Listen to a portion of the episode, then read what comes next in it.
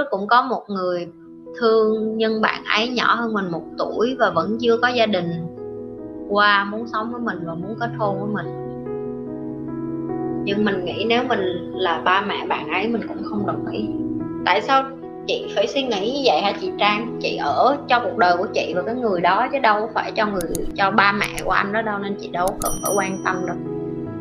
Ok, chị không có nên bởi vì cái hạnh phúc cá nhân của mình và chị sống sợ hãi vậy. Cái này chỉ là cái suy nghĩ của những người yếu đuối, em phải nói thẳng với chị như vậy. Tại vì chỉ có những người mạnh mẽ mới dám yêu thôi.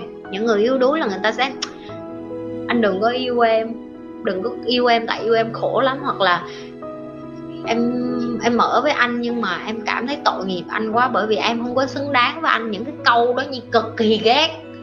Các bạn có biết tại sao không? Tại vì đó là một cái sự thể hiện của yếu đuối, thương hại để làm cho người khác ở bên mình mà cảm thấy mệt mỏi. Cái đó không phải là tình yêu thương các bạn. Bạn yêu thương một ai đó, bạn phải dũng cảm, quyết liệt đấu tranh với họ đến cùng. Và khi bạn quyết liệt đấu tranh để được tình cảm với họ mà không có đi đến nơi đến chốn như mình mong muốn thì cũng phải trượng nghĩa trượng phu để mà rời bỏ họ, để cho họ đi tìm được cái hạnh phúc cá nhân của họ. Các bạn đừng có đem những cái lời sến súa, ủy mị, yếu đuối ra để mà nói chuyện, để mà nhìn thấy nó giống như kiểu là blackmail vậy đó. Có nghĩa là bạn chơi game với người đó vậy đó, là bạn làm cho người ta cảm thấy khó xử, không có bỏ bạn được.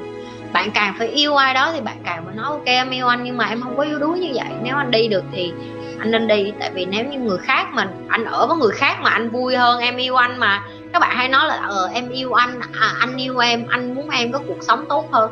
Làm được cái điều đó thì hắn nói. Đa phần mấy người nói câu đó xong là toàn bu bám thôi. Tại sao anh lại bỏ em, tại sao anh chia tay em vậy, tại sao em chia tay anh vậy, đúng không?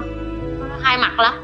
Ok, nên đối với Nhi đó là tình yêu nó chỉ dành cho những người dũng cảm. Nếu bạn dũng cảm được, bạn cảm thấy bạn đối diện được với nó, bạn trượng phu được, bạn cầm lên được, bạn bỏ xuống được, bạn yêu được, bạn bỏ được, bạn thương người ta được, bạn làm được những cái điều bạn nói thì hãy yêu, còn không thì thôi. Ok, Nhi ơi, trong tình yêu và hôn nhân, bạn gái hay vợ kiểm soát chồng về thời gian, tiền bạc, mối quan hệ, vậy có phải là chưa tỉnh thức không ạ? Sự kiểm soát đó nói lên điều gì ạ? Ok, câu này hay. Tất nhiên là đâu phải ai cũng tỉnh thức đâu em. Là cái thứ nhất. Cái thứ hai, cái sự kiểm soát nó xuất phát từ, thứ nhất là nỗi sợ. Em phải sợ mất một cái gì đó thì em mới kiểm soát. Ok, thì đó nó không phải là tình yêu.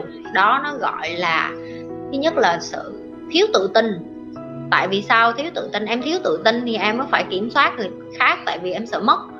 Em sợ người ta đi ra, người ta yêu người khác, em sợ người ta đi ra rồi người ta có ai đó tốt hơn em. Ok, còn những người ta tự tin, người ta ngày nào người ta cũng học, người ta phát triển bản thân của họ. Họ biết được là tôi không có anh, tôi vẫn có người khác, tôi không có anh thì tôi ở một mình, tôi vẫn ổn. Hoặc là anh không có em thì anh vẫn tốt, anh vẫn không có em thì anh vẫn ổn, anh vẫn là một người đàn ông. Nhưng mà anh chọn để ở với em bởi vì anh yêu em, hoặc là em chọn để ở với anh bởi vì em yêu anh, đơn giản như vậy. Thì những cái người mà trong tình cảm á, mà họ ghen tuông hay là họ kiểm soát á, là bởi vì họ thiếu tự tin thôi và họ sợ mất, đơn giản là vậy thôi. Ok, Nhi ơi, mình đổ vỡ hôn nhân vì cảm xúc chăn gối, giờ lại có cảm xúc với một bạn mà mình xác định không thể ở với nhau lâu dài, vậy mình có nên sống thử với người ấy không? Cảm ơn Nhi. Không, nếu như bạn đã có xác định là không thể đi với nhau lâu dài được thì không có nên mất thời gian. Chi vậy? Nhi đã từng phân tích cho các bạn rồi. Nếu các bạn muốn mua một cái xe hơi mới mà các bạn cứ để cái xe hơi cũ ở trước nhà, bạn sẽ không có bãi đậu xe để cái xe mới chạy vô. Và đàn ông hay đàn bà hay tình cảm cũng vậy. Nếu như bạn vẫn còn cứ đi ra đi vô với cái người chồng cũ, bạn vẫn còn đi ra đi vô với người yêu cũ, tâm hồn của bạn, trí óc của bạn vẫn nghĩ đến cái người cũ, người mới người ta không có đến được. Người ta có đến, người ta cũng cảm giác được bạn chưa có sẵn sàng, người ta cũng muốn mất thời gian. Cho nên là bạn cũng vậy. Nếu bạn ở người ta chỉ vì bạn muốn có cái chuyện tình dục thì Nhi nghĩ là nếu bạn xác định như vậy và bạn ok với như vậy thì Nhi cũng không có trách gì. Bạn cứ sống cuộc đời của bạn thôi, không phải đời của Nhi. Nhưng nếu bạn hỏi Nhi là nếu như bạn đã cảm giác thấy là không có đi đường dài được với nhau, ok, thì bạn nên dừng. Tên của bạn là Ngọc Bích, Nhi đoán. Bạn là con gái nè, bạn nên nhớ nè, con gái mình cao tay lắm, tới 38 tuổi rồi là bạn hết đẹp rồi. Ok, nếu như từ giờ đến 38 tuổi mà bạn mất thời gian với một cái người đàn ông mà người ta không có yêu thương bạn, lúc bạn già, bạn xấu xí, bạn nhăn nhó rồi, ai ở bên cạnh bạn chăm sóc cho bạn. Như nói nghiêm túc, bạn sẽ không có cạnh tranh lại với mấy đứa trẻ hơn, cho nên hãy dùng cái khoảng thời gian. Đàn bà nó thua đàn ông ở cái chỗ đó đó. Đàn ông càng già họ càng mặn mà, họ càng nam tính, họ càng gợi cảm, họ càng hấp dẫn. Họ không hấp dẫn với mấy chị trung niên, họ cũng hấp dẫn với mấy em trẻ.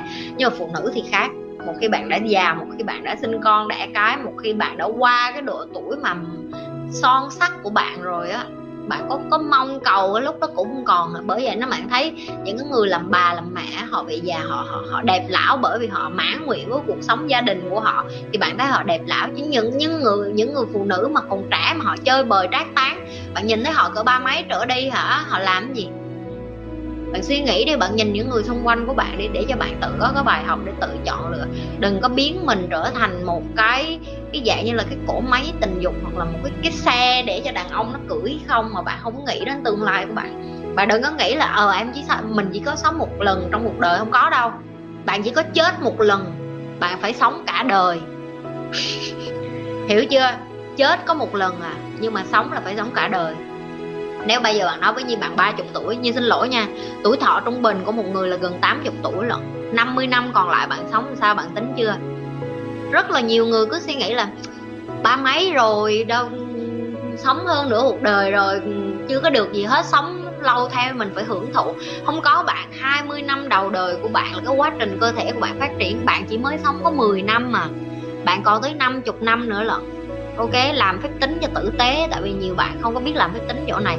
Bạn có biết não bộ của con người đến cái độ tuổi bao nhiêu thì bạn mới dừng phát triển não bộ không? Tới năm bạn 25 tuổi. Ok, cho nên là phát triển về cơ thể của bạn, chân tay cẳng, rồi mọc lông lá chỗ này chỗ kia, mọc bộ phận sinh dục bự ra nhỏ ra, rồi ngực này nọ, tất cả những cái đó là dành cho bạn 18 năm đầu đời.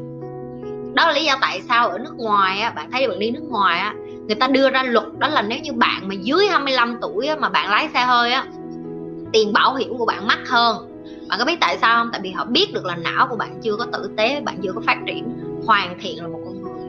Nhận thức của bạn chỉ hoàn thiện sau 25 tuổi trở đi.